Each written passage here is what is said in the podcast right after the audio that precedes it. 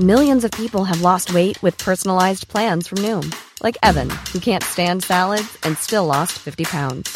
Salads, generally, for most people, are the easy button, right? For me, that wasn't an option. I never really was a salad guy. That's just not who I am. But Noom worked for me. Get your personalized plan today at Noom.com. Real Noom user compensated to provide their story. In four weeks, the typical Noom user can expect to lose one to two pounds per week. Individual results may vary. Hey, I'm Ryan Reynolds. At Mint Mobile, we like to do the opposite of what Big Wireless does. They charge you a lot, we charge you a little. So naturally, when they announced they'd be raising their prices due to inflation, we decided to deflate our prices due to not hating you. That's right. We're cutting the price of Mint Unlimited from $30 a month to just $15 a month. Give it a try at mintmobile.com slash switch. $45 upfront for three months plus taxes and fees. Promo for new customers for limited time. Unlimited more than 40 gigabytes per month. Slows. Full terms at mintmobile.com. There's never been a faster or easier way to start your weight loss journey than with PlushCare.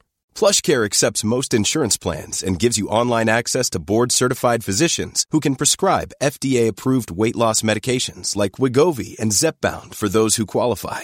Take charge of your health and speak with a board-certified physician about a weight loss plan that's right for you. Get started today at plushcare.com slash weight loss. That's plushcare.com slash weight loss. plushcare.com slash weight loss. Welcome back to Hartwyn's Building Sustainability podcast. I'm Jeffrey Hart, and this is episode number two. Before I talk about this episode's guest, I just want to tell you about our 2019 student application process. We are building two straw bale workshops from foundations right the way through framing, uh, insulation, putting the roof on, doing everything. Um, you can come along and be part of that. Um, and it's free. You will receive a complete build education with classroom sessions to talk about theory, but mostly you'll be just getting hands on and, and learning by doing. So if that sounds like something you'd like to do, head on over to the Hartwyn website, read the information on there, tell you all the dates and uh, what it's going to build, some pictures of what the uh, the thing looks like. And there's also the application form. So get that filled in, and we can't wait to read all about you. So, this episode's guest is Chris Vernon. Chris was a climate scientist, realised that there was enough climate scientists saying this is what you need to do, and not really enough people doing it. So, he and his wife Erica and their family have moved to Wales uh, to build a new small holding under Wales's One Planet development policy. I'll let Chris tell you more about that and what it all entails in the episode. But in a nutshell, it's living sustainably off the land, living in a carbon neutral, beautiful straw bale house. So Chris will tell us a little bit about what the One Planet development policy is and how it applies, and then we will talk through a little bit about his straw bale house. So big thanks to Chris for coming on the podcast, and big thanks for you for listening. That's cheesy.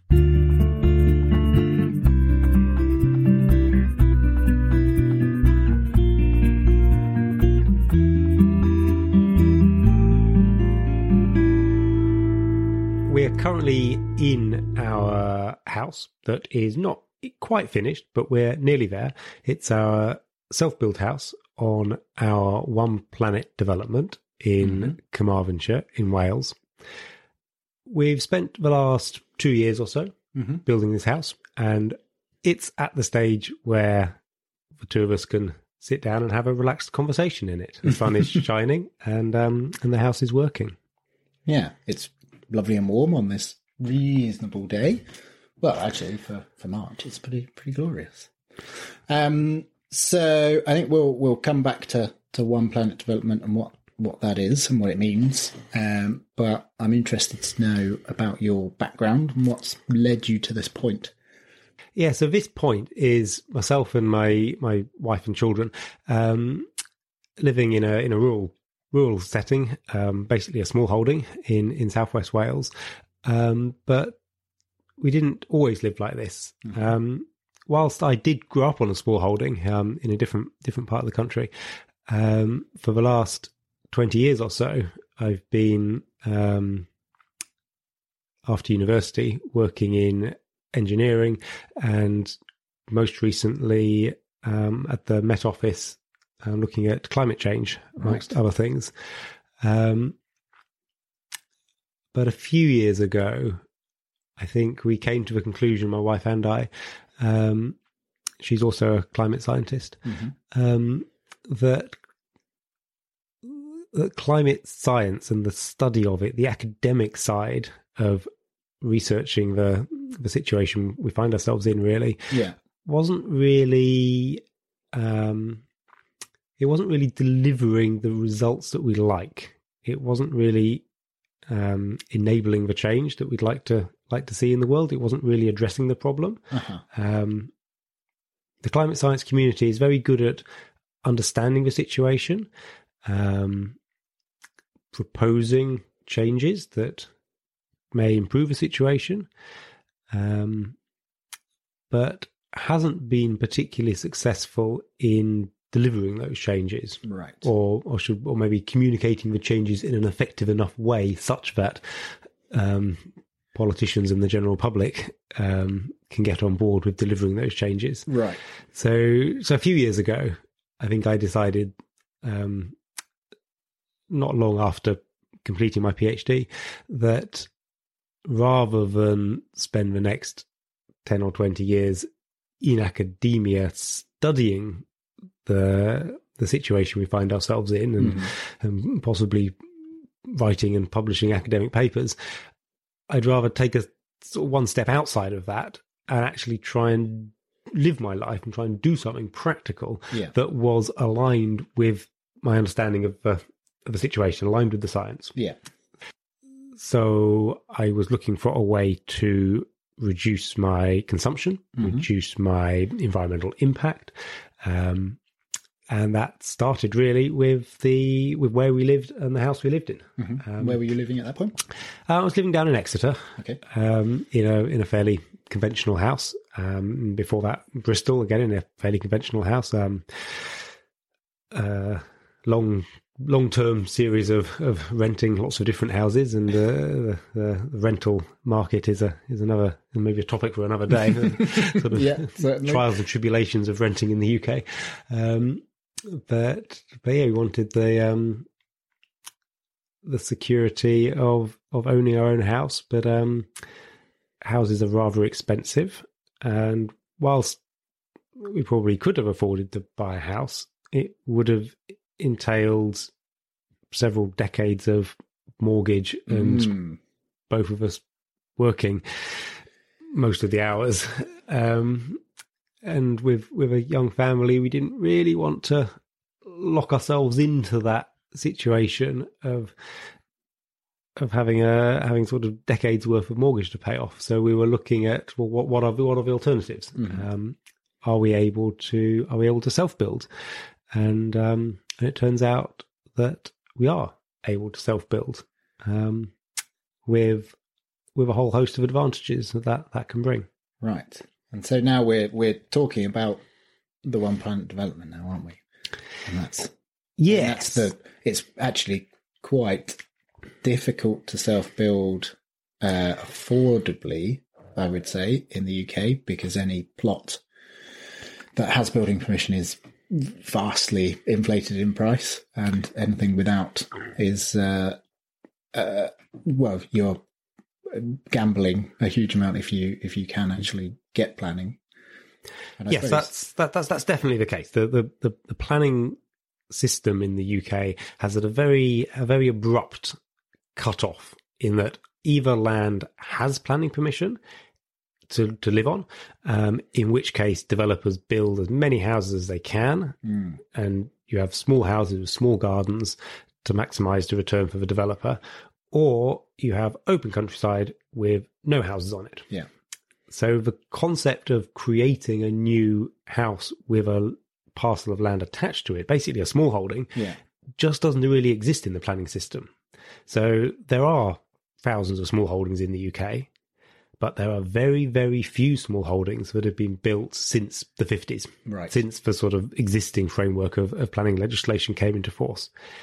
Um, now, if you regard small holdings as a sensible way of developing, um, which I do. I Yep. think small holdings give a degree of um, resilience to a household.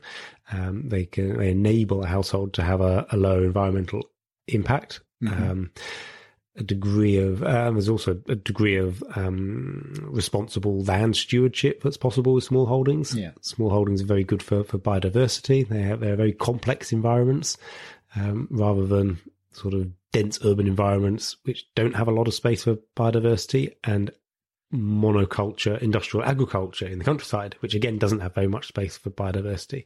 So I think small holdings are a nice way for humans to interact with the earth system Yeah. um, but but the planning system doesn't recognise that. The planning system basically doesn't make it possible for the creation of new small holdings um, in in the UK.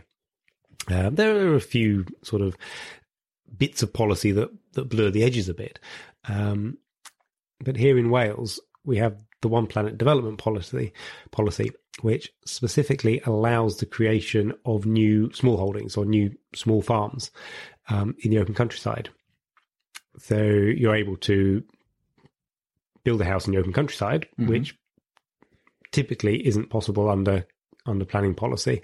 But there are a number of requirements to ensure that that remains a sensible decision. Um, firstly, talking about the building itself, the building itself needs to be um, zero carbon in construction and use.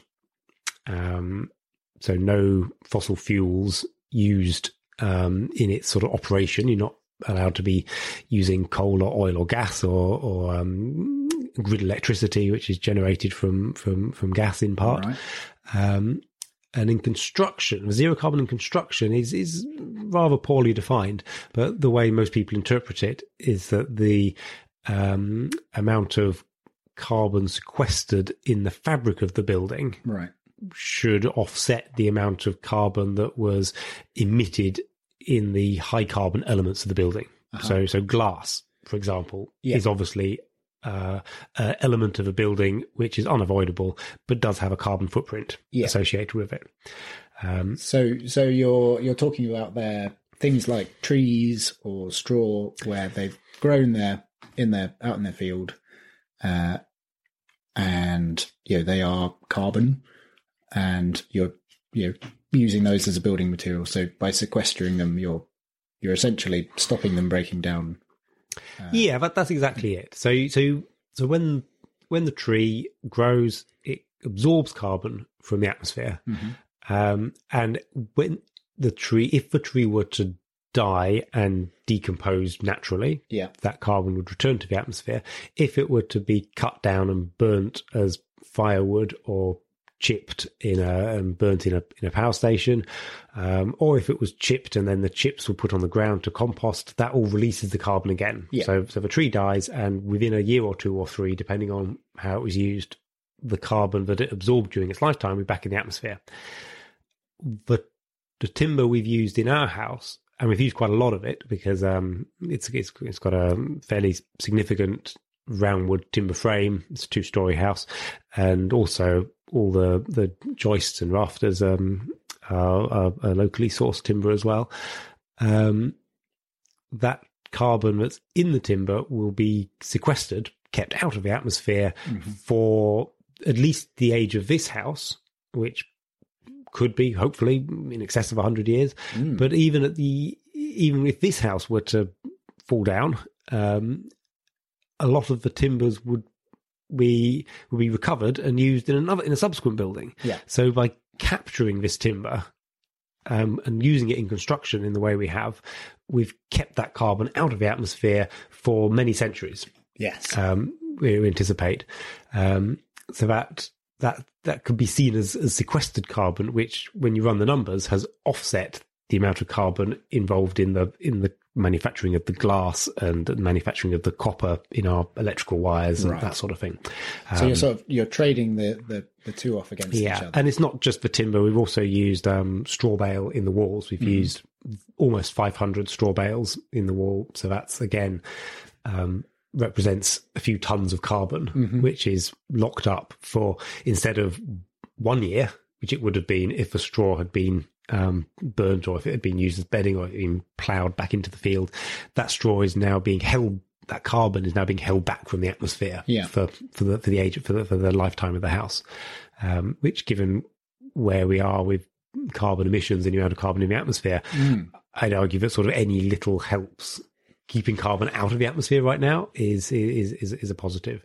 Um, so not only is there that that positive that we've kept carbon out, but by using the straw and the timber instead of using bricks and cement to build the house, mm-hmm. we've we've we've kind of you, you kind of win twice in a way. We, you've, we've captured carbon from the atmosphere and kept it there, but also we've mitigated the use of the alternative, which would have been the the, the bricks and the cement. Yeah.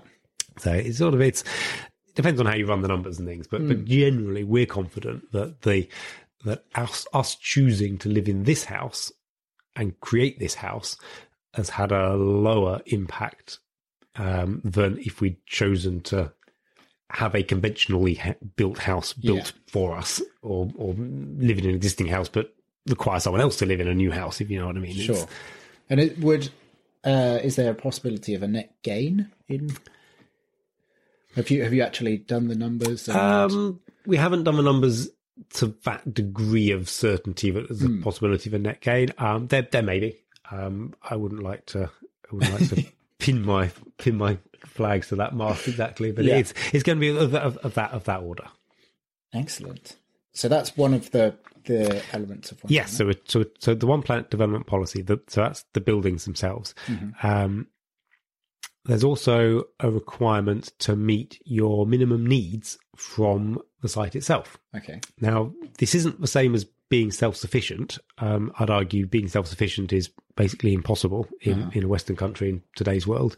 But the planning policy um, quite specifically defines your minimum needs, and um, your minimum needs are your energy, Yeah. um, your um, waste assimilation, Okay. um, the stuff that can be composted. Yeah.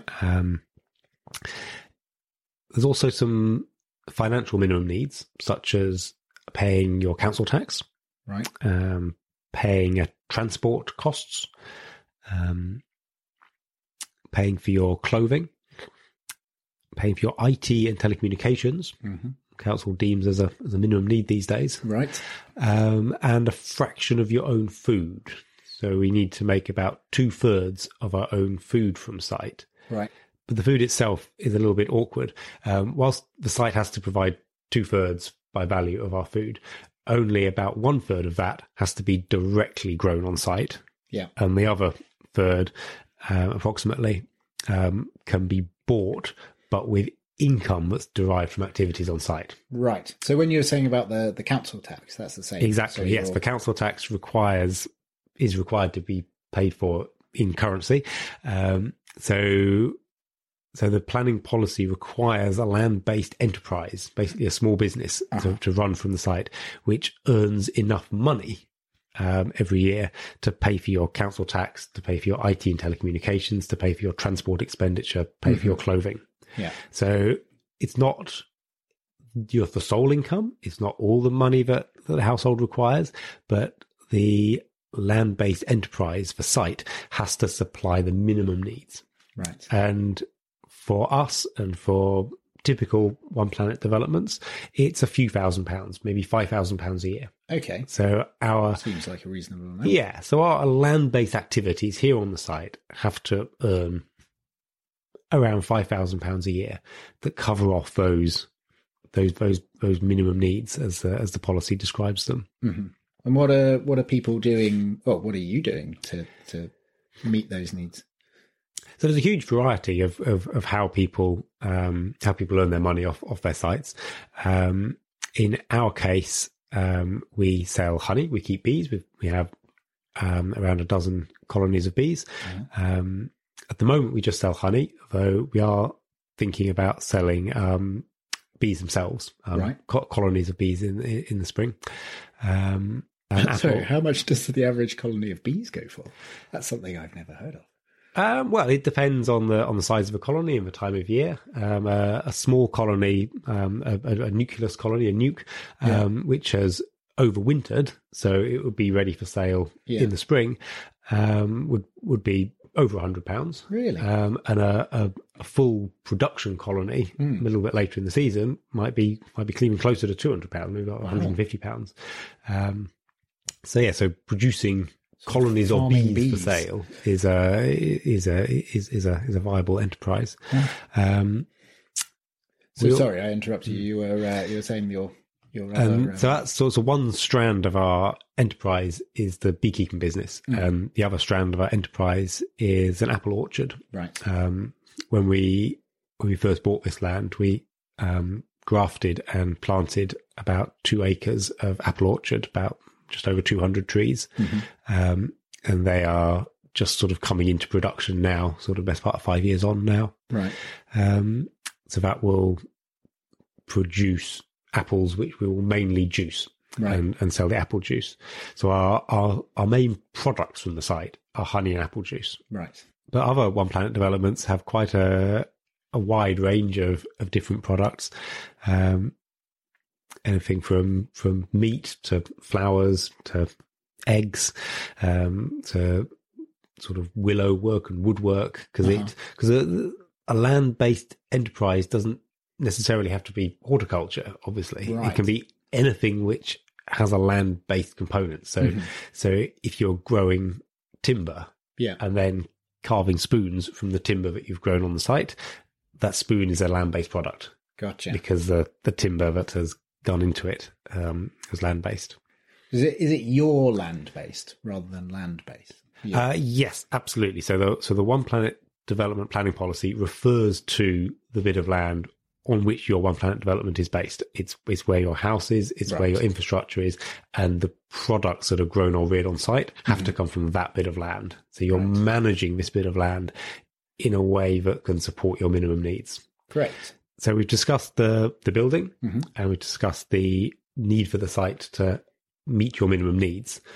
Um, another aspect of the policy is the ecological footprint. Mhm. Now, the ecological footprint is a measure of impact or measure of consumption.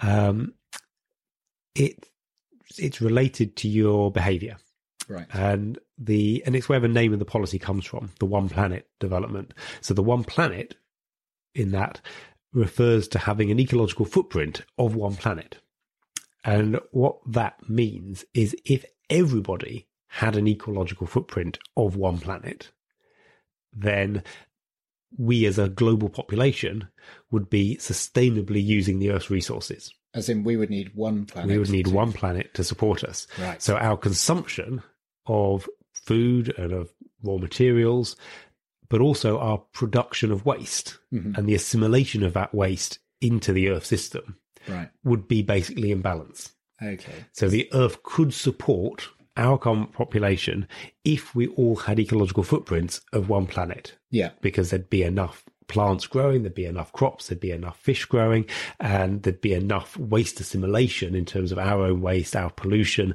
and the whole system would be in balance. Gotcha. Now, globally, we're not in balance at the moment as a population. We're using maybe one and a half, 1.7 planets Globally. globally. Now, in the rich West, we're using even more than that. So in Wales, we're using a bit more than three planets Right. globally. So individually, um, the average person in Wales is using about three times more of the Earth's production and the Earth's waste assimilation capacity Mhm. in our in our average lifestyle here in Wales. Um, but those people living on one planet developments have moderated their behavior, moderated their consumption, um, such that our impact is down to the one planet level. Yeah. So we're not making um, excess demands on the planet. Uh-huh. I think I heard um, that if we all lived, uh, was it like like they're living in Dubai, it was something like eight planets or something like that that we'd need to sustain. Yeah, there's there's, there's, So there's a broad spectrum. I mean, the, the it, and it fundamentally it comes down to how wealthy you are and how much you spend. Right. because it's really it's consumption based and the and if you're very wealthy and if you spend a lot then pretty much by definition, you've got a high consumption and a high ecological impact. Right. And if you're very poor and you spend very little, then you have a very low ecological impact. So it's pretty much impossible to have a very large ecological impact if you haven't got any money. Right. Well, that's good to know. And if, but if you're very wealthy and you buy a lot of things and you buy a lot of energy and you travel around a lot, Yeah. then you've, by definition, pretty much got a high ecological footprint. Ah. So, one planet in general, how? What's the the uptake of that so far? The one planet development planning policy that's available in Wales um, has been available for about a decade now. It was 2009, I think, that the that the policy um, the policy was published. Yeah. Um, the take up was quite slow in the early years, um, but following the publication of the practice guidance, which was a, a much more significant document um, published by the Welsh government that explained the policy in more detail than had previously been available, um, really helped applicants understand the policy, Yeah. but also helped the local authority and planning officers to understand the policy. Yeah. Um, and I think there are approximately 30 or so one planet developments Okay, in Wales so that's now. quite a slow uptake in ten years. Then. Yeah, there's approximately 30, but I'd say m- more than half of those have occurred in the last maybe two or three years. Right. So there's okay, definitely at the, the beginning of there's the definitely an acceleration. yeah. Um, there aren't one planet developments in all parts of Wales yet. I think approximately half of the local authorities have have OPDs. Yeah. OPDs, one planet developments. Um, there's a bit of a concentration in the southwest of Wales, Yeah. um, Pembrokeshire, Carmarthenshire, Ceredigion. Um, a little bit sort of historical of. of a, there's, there's always been a an, um, an interest in um, in low impact development in this in this part of Wales, um, but in recent years there have been OPDs in Mid Wales and, and in North Wales as Uh, well. Powys just got their um, their first one, didn't they? Yes, I think there's there's there's two in Powys. Oh, two now. Maybe poss- and I think there's another one maybe in the pipeline. So it, it is it is a national policy, Yeah. and there are applications and and approvals um, occurring throughout Wales now. Do you know what sort of numbers are you know putting in applications? Um, You know what the what the next few years might might hold for. there are quite a few applications I'm aware of that are that are in the pipeline. Um, the approval rate is actually very high. Um, very few OPD applications are actually rejected. Right. I mean, it it was quite a lot involved in producing a one planet development application. Um, it's a planning application for a new house, just like any other, Yeah. but you also have to explain what your land management plan is going to be. Yeah. What are you going to do on this site? Which is going to facilitate your low ecological footprint? Which is going to facilitate the um, the meeting of your minimum needs? Yeah. Uh, and you have to show other improvements. You have to show um, biodiversity improvements. You have to in, you have to show um, sort of public social improvements. It's it's there's, there's a lot of um, there's a lot of evidence that's required. There's a lot of planning and structure that goes that goes into it. Um, typical OPD applications run well north of 100 pages Right. of, of text, Crikey, of evidence, of plan. Um, there's often a um, permaculture design ethos that runs through a one planet development Yeah. um, because it's so design heavy, and permaculture provides a very nice design framework um, in which to develop land. So tell me a little bit about what's happening on this site here, Mm. because it's not your your, your standard one planet development. So almost all one planet developments, in, in fact, all one planet developments except for ours, um, are single household, single household developments. Um, there are some out, some OPDs have neighbouring OPDs quite close to them, um, and in Pembrokeshire there is the Lammas Eco Eco Village, uh, which is not a one planet development, but falls under a very similar planning policy that was available in Pembrokeshire only um, uh, a few years back when when when the Lammas Eco Village was formed. But but within the One Planet development policy framework. Yeah. Um, our site here in Carmarthenshire is the only multi-unit development. Um, so we have four houses here that operate independently. We're, we're four separate freeholds, Yeah. but we are um, close neighbours Right. with a degree of um, organic, bespoke cooperation.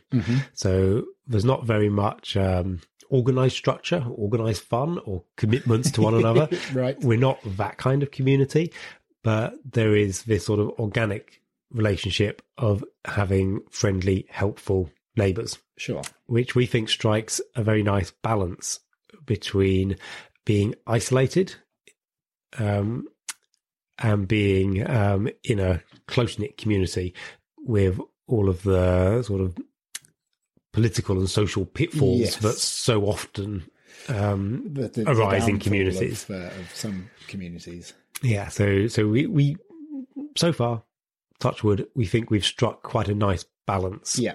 Between having some of the benefits of of um, of having close, cooperative, friendly neighbours, without some of the pitfalls that, that so often befall organised, intentional communities.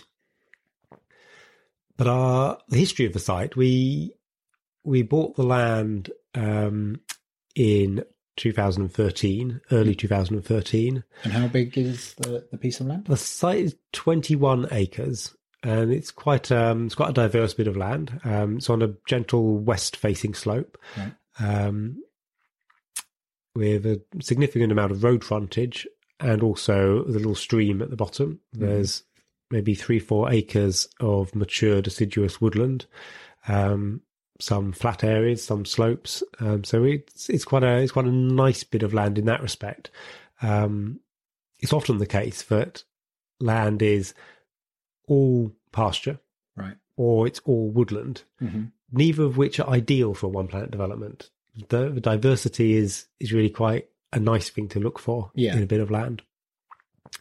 So we split the 21 acre site up into our four separate small holdings, Uh-huh. essentially, and applied for planning permission for four separate one planet developments. So you each own a site. parcel of what sort of five acres? Yeah. Uh, yes, yes. So we each have have a have our own independent five acres, um, which we manage um, ourselves. Mhm. Um, the planning process took took a little while. Um, we were the first one planet development in Carmarthenshire, and it took a little while for the local authority to to get up to speed with the policy. Right. Um, and we changed planning officers twice, sort of completely unrelated, but we went through a couple of different planning officers, which, which entailed a little bit of delay. But um, yeah. um, but the application was was recommended for approval um, by our planning officer, Right. um, but ultimately the planning committee rejected it on a split vote. Okay. Um, we didn't feel they really understood the policy. Um, as I say, it was the first time that the planning committee had, had seen an application under this Yeah. relatively new policy at the time. So the the committee that approves it uh, or denies it are not the same as the planner. No, the way the way planning works is the council employs planning officers who are professionally trained in planning, have Yeah. have a degree in planning typically, and they are they have a good detailed understanding of planning policy. But any decision which is a little bit contentious tends to go to the planning committee, Right. which is made up um, of councillors who have an interest in planning, but but they aren't necessarily technically trained Sure. in yeah. planning the same way a planning officer is.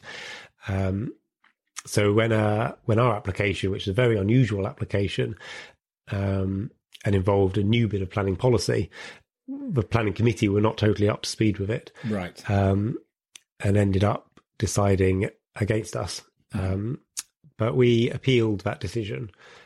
So the decision went to the planning inspector, and the planning inspector is a is a planning professional, full time planning inspector at the at the Welsh national level, and that's a, a fresh look at the application. Sure. Yeah. Um, and at that point, the planning committee's refusal was overturned, and the inspector granted us permission um, and awarded us our costs as well because the decision had been made um, incorrectly the Right. first time round.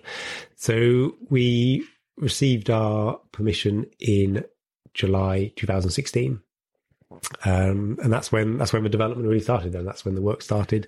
That's when we, we The hard work started. Um, started. yeah, that's when we started thinking about the the sort of details, specifics of the of the design, Mm-hmm. um, and we were able to to move on to the site. Then I mean, we personally didn't move on to the site. Um, what with having small children and the pitfalls of living in caravans and things, but um, but yeah, so, so the, the the project here with the four households, Yeah. um, started in summer 2016. Okay. And what's the the sort of background of the the other people here? Did you like were you a close knit group before you moved here, or how's it? How do you find people to live in a place like this doing this? Um, of the four households that are here, we only knew one of the other households Right. um, initially. Uh, but when we put the word out that they were looking for another two households to join us, um, very quickly people emerged and Right. were uh, be- be recommended to us or, or became known to us. I can't remember exactly the details, Uh-huh. um, but no, it was not. We weren't a we weren't a community beforehand, Yeah. but it was not hard to to, to find people to, to come and join us Sure. so after we were granted permission in um, summer of 2016, uh, it took us a few months to to put everything in place to start the build. Right. Um, we we needed to use predominantly local natural materials, and that drove us down the the timber and straw route, as we discussed earlier. Yeah. Um, there are two different ways of building with straw. Really, you can you can do what's called a load bearing straw bale build, where the walls are made of straw bales and the roof is sitting directly on those straw bales. So the straw bales are a structural element of of the building. Um, and the other way of doing it is to involve some um, some other structure, typically a timber frame, and it's it's that approach that we adopted on our build. We we could have done it either way. Um, there there is a I have heard people say the only reason people do timber frame straw bale builds is because they either don't understand the capabilities of the straw or because they like the aesthetics of the timber frame. And and I would say three years ago both of those reasons applied in parts to us. Right. So yes, we, we could have built this building as a as a load bearing building, um, but we really liked the idea of having a timber frame, a big chunky timber frame. We've used um, roundwood larch, and the frame sits inside the fabric of the building. So the the corner of each room has a, a sort of 10, 12 inch roundwood post in the in the corner of it um, that, that that supports the structure. They, I mean, they exert uh, you know a fair amount of dominance into the, the room. It's a, it's a very beautiful thing, and they're you know they're round, so they're you know mm-hmm. like the, the trees already were, um, and yeah, the the the branching off them, the the the braces, mm-hmm. you know, makes them more tree like again. So it's it's very much like you've you've sort of brought the forest inside. Mm-hmm. It's a beautiful, beautiful thing. We'll be back after a quick break. Hey there, I'm Mick from the Mick and Pat Show. That's right, and I'm Pat. Looking for a podcast that's like catching up with old friends? Well, you're in luck. We're here to bring you weekly doses of lifestyle commentary, discuss culture and politics, and top it off with the occasional beer and film reviews. But it's not just about us, we're a community. Our listeners are our kin, and we let you all have a say in what we discuss. So saddle up and join the conversation at the Mick and Pat Show. You can check out our website or find us wherever you get your podcasts. We found a really nice company, um, Tŷ Pren. They're, they're based in in Lampeter, um, in, in in Wales, um, not very far from here, less, less than an hour's drive from here. Um, and they're traditional timber framers. It's it's all it's all round wood. It's oak pegs. There are no power tools involved in the in the construction of the frame. Um, the frame was made in the woods, so the, the framers were able to walk out into the woods. They were able to select the trees they wanted, fell them, and literally drag them hundred yards back to the workshop, um, where all the the jointing was done over the winter, and the frame arrived on site um, basically sort of flat pack, if you like. Yeah. Um, one day unloading it all. Um, and the timber frame went up in February 2017 here on site. Um, took about 10 days or so. Right. Um, five people.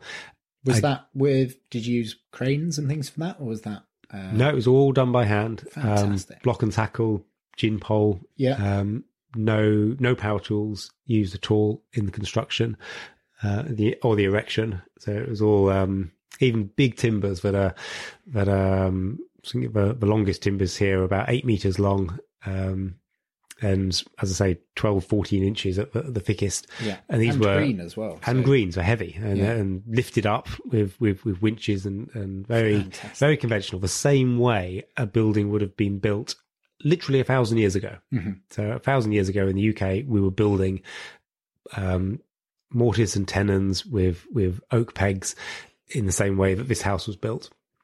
And there's no metal in the frame at all until it came to um, fixing joists and rafters. So mm, Yeah. when you start dealing with the with the square cut timbers, we started using nails.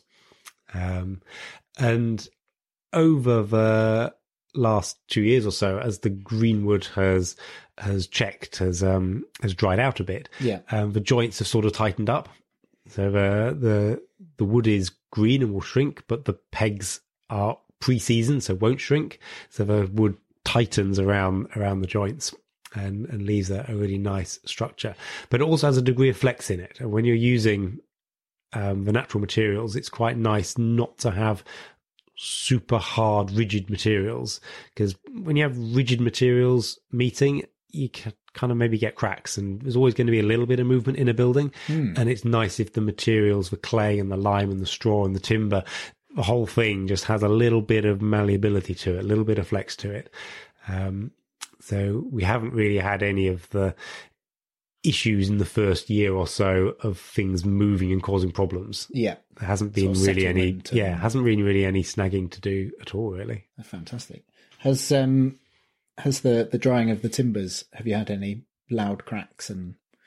Yeah, we have actually. Can we only notice it at night? And sometimes you're you're lying in bed at night. It's totally dark, and you hear this sort of often a sort of tick tick tick tick, and then a and then a loud crack. Yeah. Um, as the as the roundwood sh- shrinks a bit and cracks a bit. Yeah. Um, but no, it's structurally there's no issue in, in that at all. Um, They do say that the um, for, for a given cross sectional area, a roundwood timber is quite a lot stronger than a square cut timber. Yeah. because all the fibers are still in place. You're not you're not cutting through the fibers. You're not weakening it. Um, so yeah, from a, a structural engineering point of view, Yeah. our, our structural engineer had had no issue with uh, with the design at all. He did all the the load calculations for our foundation, and and basically the the roundwood timber frame is significantly over engineered Yeah. than what would be required to hold the hold a building of this of this size Mm-hmm. up.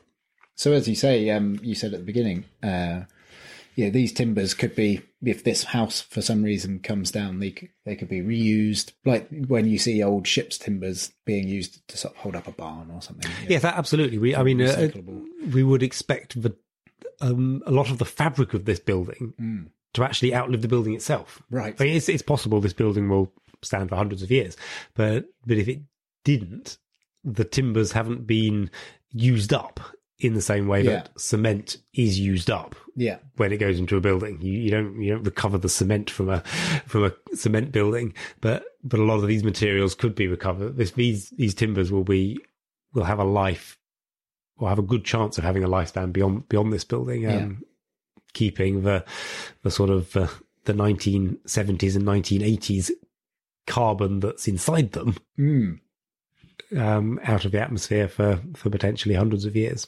So hopefully we've sorted out all that carbon issue. Yeah, maybe, maybe. Um, you touched briefly on foundations there. I'm interested to know what Hmm. you used here. I mean, obviously, the convention uh, in sort of modern building is to dig a big trench and fill it with concrete. Um, I'm assuming that's not what you've done. Yeah, so the the foundations are, are quite a light touch. Um, the the ground here is very solid. We're on quite stony ground, so it's a case of um, removing all the topsoil, obviously, and removing the the subsoil. Um, we didn't have to go down very deep before we got down to something that was really quite solid. Yeah. Um, so we did dig trenches. I think there's seven trenches that run across the site, and they are filled with 40 mil clean gravel, um, just to So self draining. just to allow allow the draining. Yeah. Um, and then there's the contact points where the timber frame meets the ground. Mm-hmm. All the weight of the house is just taken on a relatively small number of these contact points Right. where, where the timber frame meets the ground. And the ground floor is suspended above ground on, on the timber frame. So each of those contact points has a large concrete padstone Right. um, so we actually use car tires. They're not traditional car tire foundations as as is often used in straw bale buildings. We've just used the car tire as a convenient shuttering for Right. cement. Okay. So so we have these cast cement pads, which are the size of fairly large car tires, sort of SUV four x four type car tires yeah. um, which give us a nice round, solid concrete padstone Okay. onto which the timber frame sits with a uh, with a damp proof membrane. Yeah. as a in addition, and the So it's real minimal amount of. yeah, I think we've used about five hundred kilos of Okay. cement, so half a ton or so Yeah. of cement for what is a fairly significant building. Yeah. So that's um, well less, like well over an order of magnitude less than would be used in a in a in a concrete pad or even even a concrete ring beam.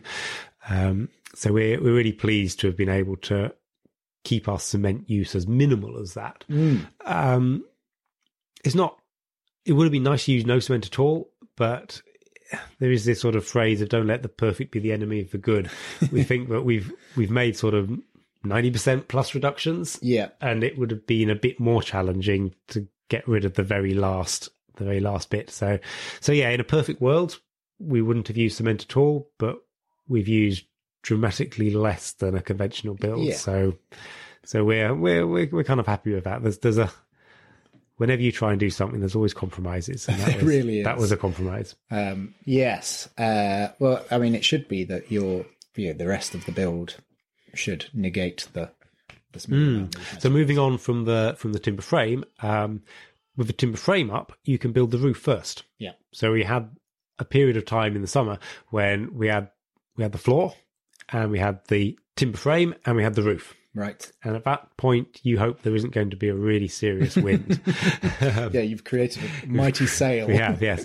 But having the roof built before the walls means that the 500 straw bales, straw bales can be delivered to site Right. and delivered to the house.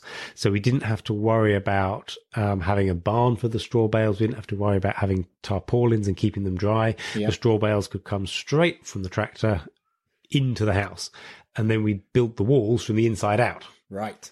Um, and having the roof there already makes it a lot easier to keep the walls dry as you're building them. Yeah. You've already got the roof, and we had scaffolding around, so we were able to have scaffolding sheeting Nice. around.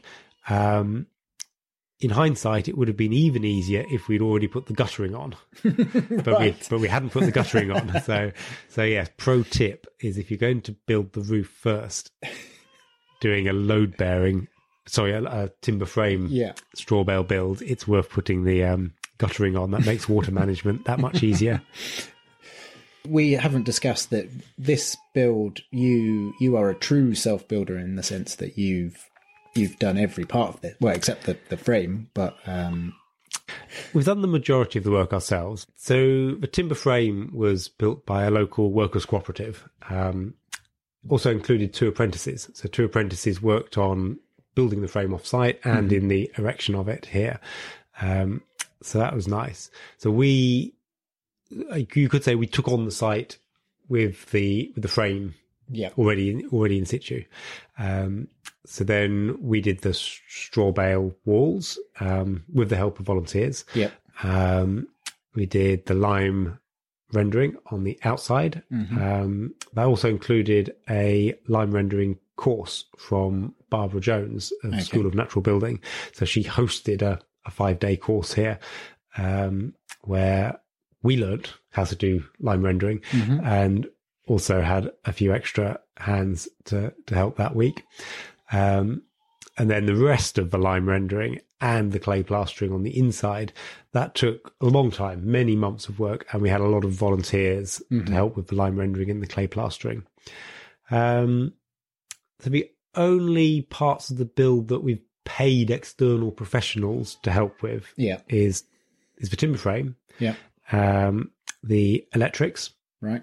with a, a qualified electrician um we had some help putting the steel roof on Right. um, we could have done it ourselves. We used a product from Tata Steel called Colorcoat Urban, which is relatively easy to install. It it is possible for non roofing professionals to install it, Yeah. um, but it just got a little bit late in the year, and um, and we sort of ran out of time and energy ourselves to do it. So we we paid a, a local experienced roofing company who did it in three days, and it just sort of made that issue disappear, which is always nice. Yeah. So as I was, so I was saying, timber frame, electrician, uh, a roofer.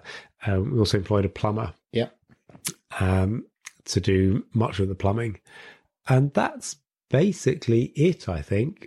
I think. Oh, oh and um, a stove fitter to do the Okay. to do the flue. Okay. A HETAS. Yes, uh, so Yeah. so uh, a HETAS qualified engineer to do that. So so that's sort of our limit of professional services. Yeah. So all the other aspects of the build have basically done by been done by ourselves with the with um with volunteers and friends and family helping as well. Um, And so, including you know project management and all of that, that's been all your oh yeah, so so yeah, project project management was, was just a definitely big, big task in itself. Yeah, and it's and it's taken yeah about two years or so to to to, to be complete enough to to finish to, to to live in. I mean, it's not it's not absolutely finished. There are a few rough edges here or there. Um, we'll see how long it takes to if it will ever be what you would call finished. But um, but as uh, we're, we're we're recording this at the end of March, and um, our focus is starting to to be outside now, and we're Yeah. we're looking more at developing the developing the gardens and and uh, are growing this year, and um, and expecting the the chicks to arrive soon, and it's all Right. just sort of as as spring turns into summer, it's sort of building slides down the agenda, perhaps. Yep. But I mean, it's certainly um, you know it's very comfortable. It's um, you know I think all of your walls, most of your walls have got plaster on them, and you know it's it's certainly a livable space. I've seen people live in uh, in much less completed. Uh, Yeah, we're very pleased with the performance of the building in terms of its heat, especially. Um, we're, we're off grid, Yeah. so uh, all our electricity comes from our solar panels. Um, we also have a, a wood stove with a with a oven and a back boiler for heating Yeah. water. Um, our s- photovoltaics, PV electric panels, do generate a lot of our hot water. Um, in March this year, um, 2019, we've only lit the wood stove three times fantastic. and for hot water, not really for space heating. So we've lit Right. it for hot water. But other than those three times, all our hot water has come from the solar electric. yeah. Being off grid, we can't export the electric. So any solar electric that we generate, which isn't used in that instant as it's being generated, Yeah. we put into the hot water tank. So we have Okay. immersion heaters that keep the hot water tank up. So the hot water is continually being dumped modest amounts of, of electrical energy. Uh-huh. And unless it's really cloudy for many days in a row, that's actually enough for all our hot water requirements. Um, and last summer, it was only sort of middle of November that Yeah. we started lighting the wood stove for both space heating and hot water. So all but sort of three, three and a half months, we are living on solar PV Yeah. for our hot water, our electricity, all our cooking is electric, electric oven, electric kettle, electric um, induction hobs. Um, so yeah, PV does work even here in in Southwest Wales. Uh, I saw a, a post of yours uh, which was talking about the how dark it was in was it November, December? yeah, so this winter gone was our first winter living here off grid, relying on our solar panels. And December was very dark. I hadn't realized it at the time, but looking back at the climate data a few months later, um, here in Southwest Wales, we only had about 30% of the normal amount of sunshine for December. Wow. So it was really dark. dark. Yeah. And and because it was our first year living here, we weren't entirely sure is this normal or is this not? Mm-hmm. Because yeah, it's quite dark here. We're we're struggling a bit on on the power, but looking at the data has actually made us feel a lot better about the situation Right. because it turns out that December 18 was a particularly dark um, dark month. Um, there was very stable high pressure, very low cloud. It wasn't a particularly wet um, month, but because there was this very low cloud base, it was just dark for a lot of the time.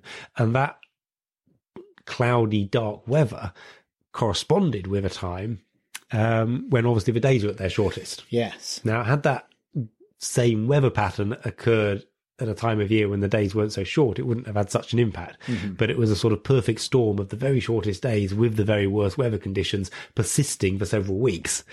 And people in this part of the country that rely a lot on solar panels were, were struggling a bit this winter. Hmm. But but that, this wasn't typical. We Right. it's very likely that next winter will be a lot better than, than the winter just gone. And do you have uh, a backup source of power? Do you have a generator or No. or water or?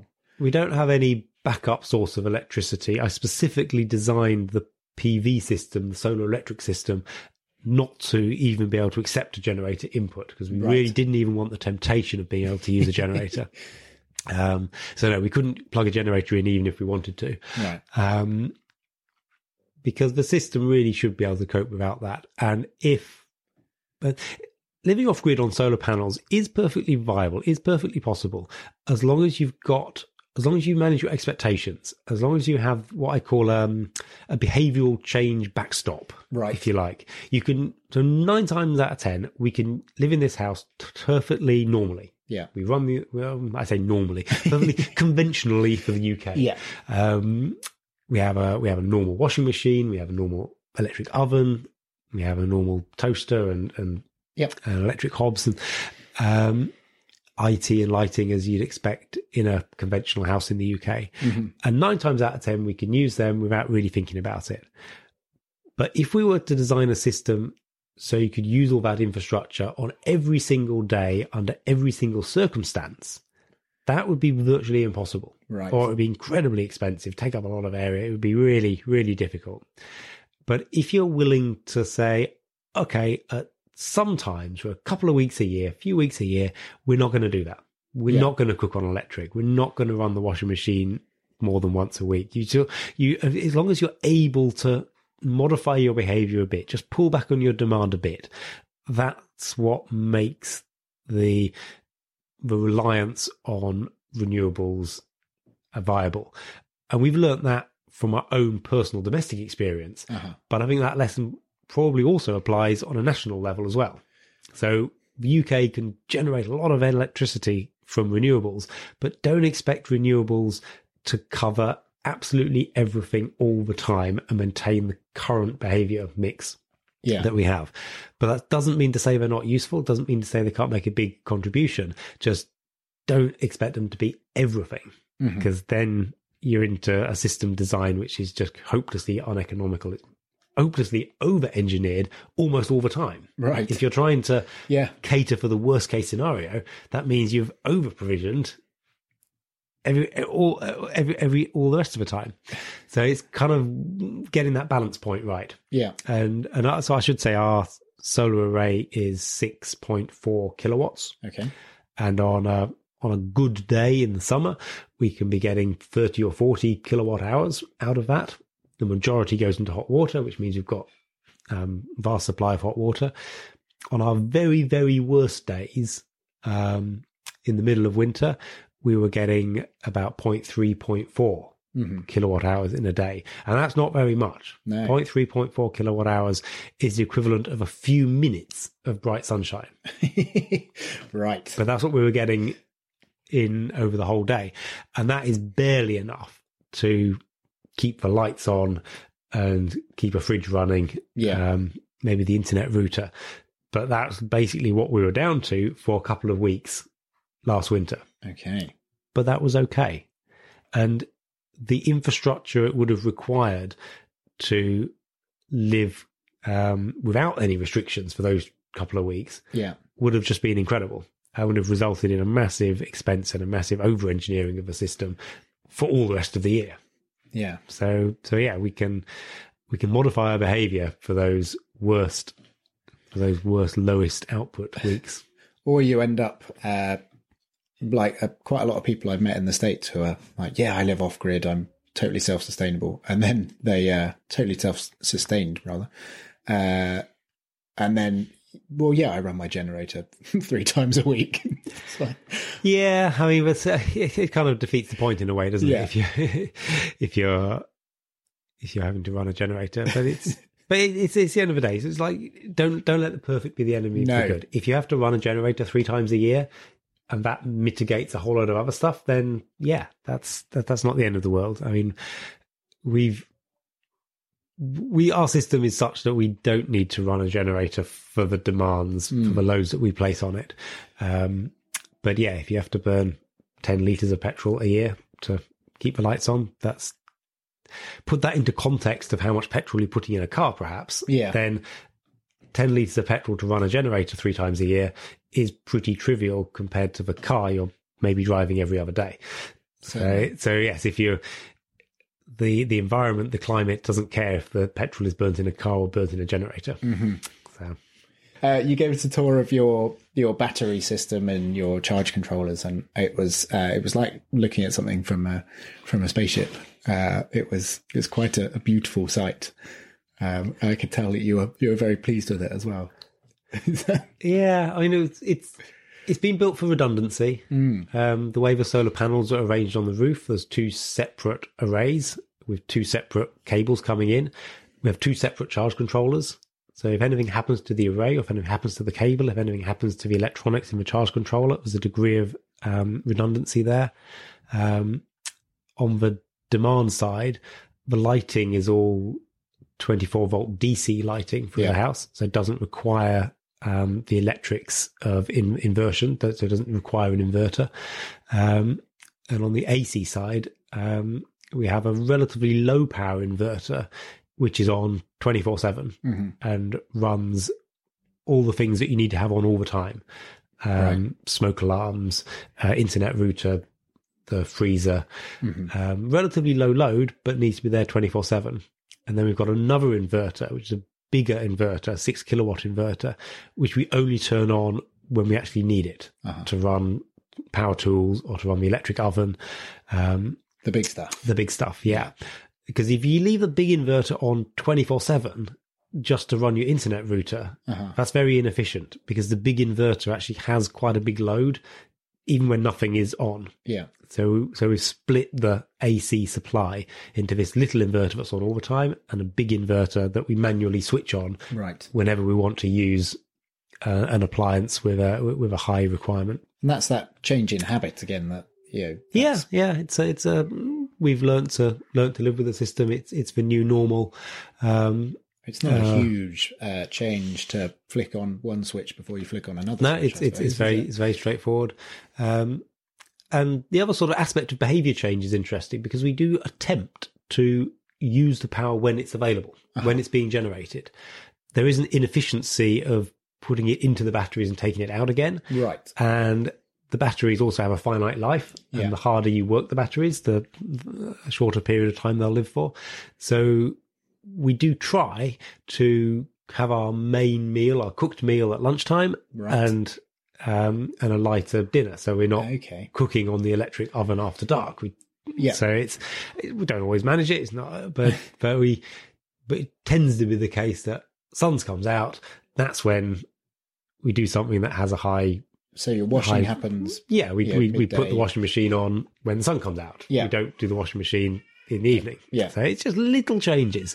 Um, but the fact that we live on site and I don't have to commute off site every day, nine to five to a job, makes that sort of um, makes that sort of lifestyle more viable Yeah. we are able to make micro decisions, minute by minute, hour by hour, um, based on what the environment's doing, Yeah. rather than having to walk out the door eight o'clock every morning and not coming back until six o'clock after dark. Um, which means you you'd be unable to to make use of that use of that solar resource. Yeah. And I suppose that's, I mean, that's the purpose of the One Planet, isn't it? The, the One Planet development is that it's, you know, you're creating not just uh, a way to get a house, it's a whole way of living that's, you know, enables that. Yeah, that absolutely. What the one planet development planning policy is absolutely not just about building a house. It's about the behavior of the occupants and it's about facilitating the the environment that lets people live in a different way. So the fact that we are able to live on a site with a significant amount of land, which uh, which we have to run this land based enterprise from. So Yeah. basically, I, my job is working on this on this site. Um, means that we're not commuting off site. Means that our transport costs and the impact of our transport are significantly lower than they would be otherwise. Um, we're able to respond to the site in a way that we couldn't do if we lived a long way away or if we had to leave site for a significant amount of time every day. Yeah. So it makes the, the, the management and the operation of the site um, more more efficient than just the fact that we're able to be here all the time. Uh, and it's it's it's really good for, for the kids. We've got we've got two two two young children, and it's really nice for them to have this safe environment Yeah. to grow up in, and that we're here all the time for Yeah. them. So I wanted to ask you about um, the One Planet Council. Um, that is that's something you set up. Is that right? Uh, so the One Planet Council was formed um, quite a few years ago. Uh, it's a it's a voluntary group, um, and our main aim is to promote and support the policy. Um, we offer support and training to applicants who are looking to um, to use the policy. We also offer training to um, planning officials Right. um, and councillors um, who are on on the other side on uh, receiving and evaluating Right. these um, these applications.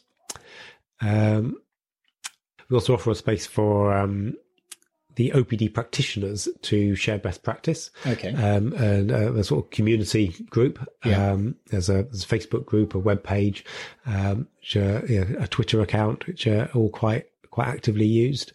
Um, in the summer, uh, in in July last year, and we will be doing it again this year.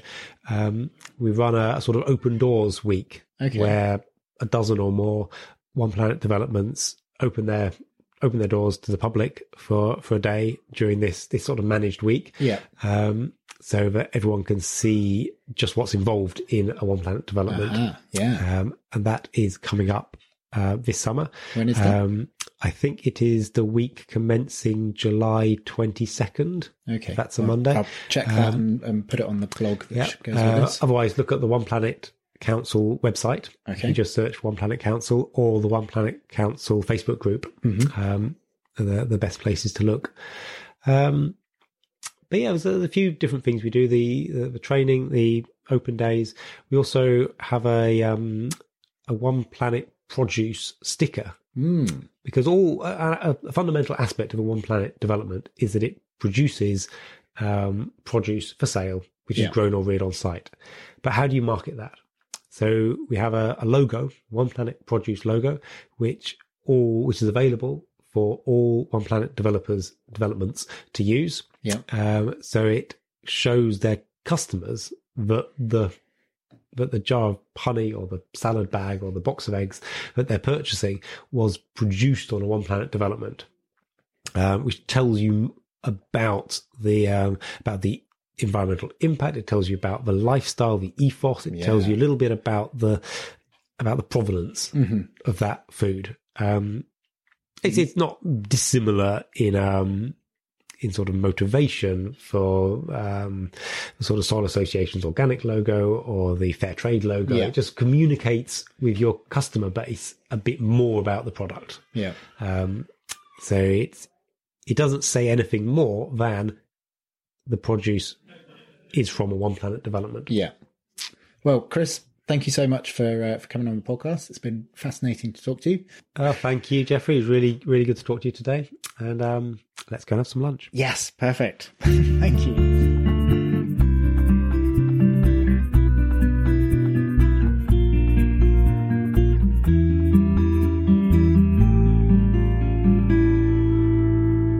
Thank you so much to Chris for sparing the time to speak to me. He is a wealth of knowledge and uh, really great that he is out there doing it. His home is really spectacular. I do recommend you check out Tŷ Pren, which is spelt T-Y-P-R-E-N. They are the Roundwood Timber Framers. Thank you once again to Mike Bite Hill for the wonderful theme music. And thank you to yourself for listening right to the end like a champion. If you are enjoying these podcasts, please do subscribe and we will continue to feed them into your ears. That's all for me. See you soon. Bye bye.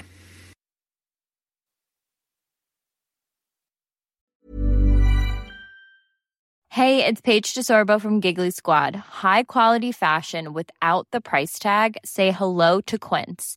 I'm snagging high end essentials like cozy cashmere sweaters, sleek leather jackets, fine jewelry, and so much more. With Quince being 50 to 80% less than similar brands.